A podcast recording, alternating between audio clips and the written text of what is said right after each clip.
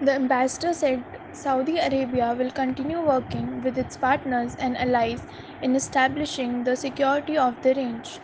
Notwithstanding the biggest ever attack on its oil facilities, Saudi Arabia has said it is committed to meet India's energy security needs and will work constructively with other oil producers to maintain market stability.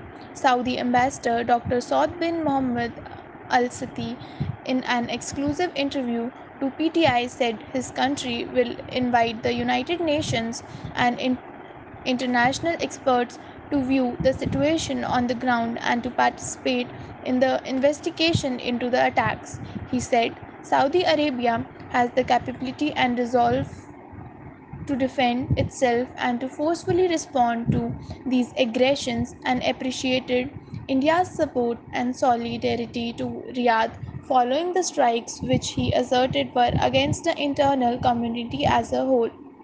Drone and missile attacks A series of drone and missile attacks on oil facilities of Saudi Aramco, the country's national petroleum company, on September 14 knocked out half of its daily oil production, severely impacting the global oil market and triggering, triggering fresh te- tension between Saudi Arabia and Iran. As the investigations are ongoing, the kingdom will invite UN and international experts to view the situation on ground and to participate in the investigations, the ambassador said. The kingdom will take appropriate measures to ensure its security and stability.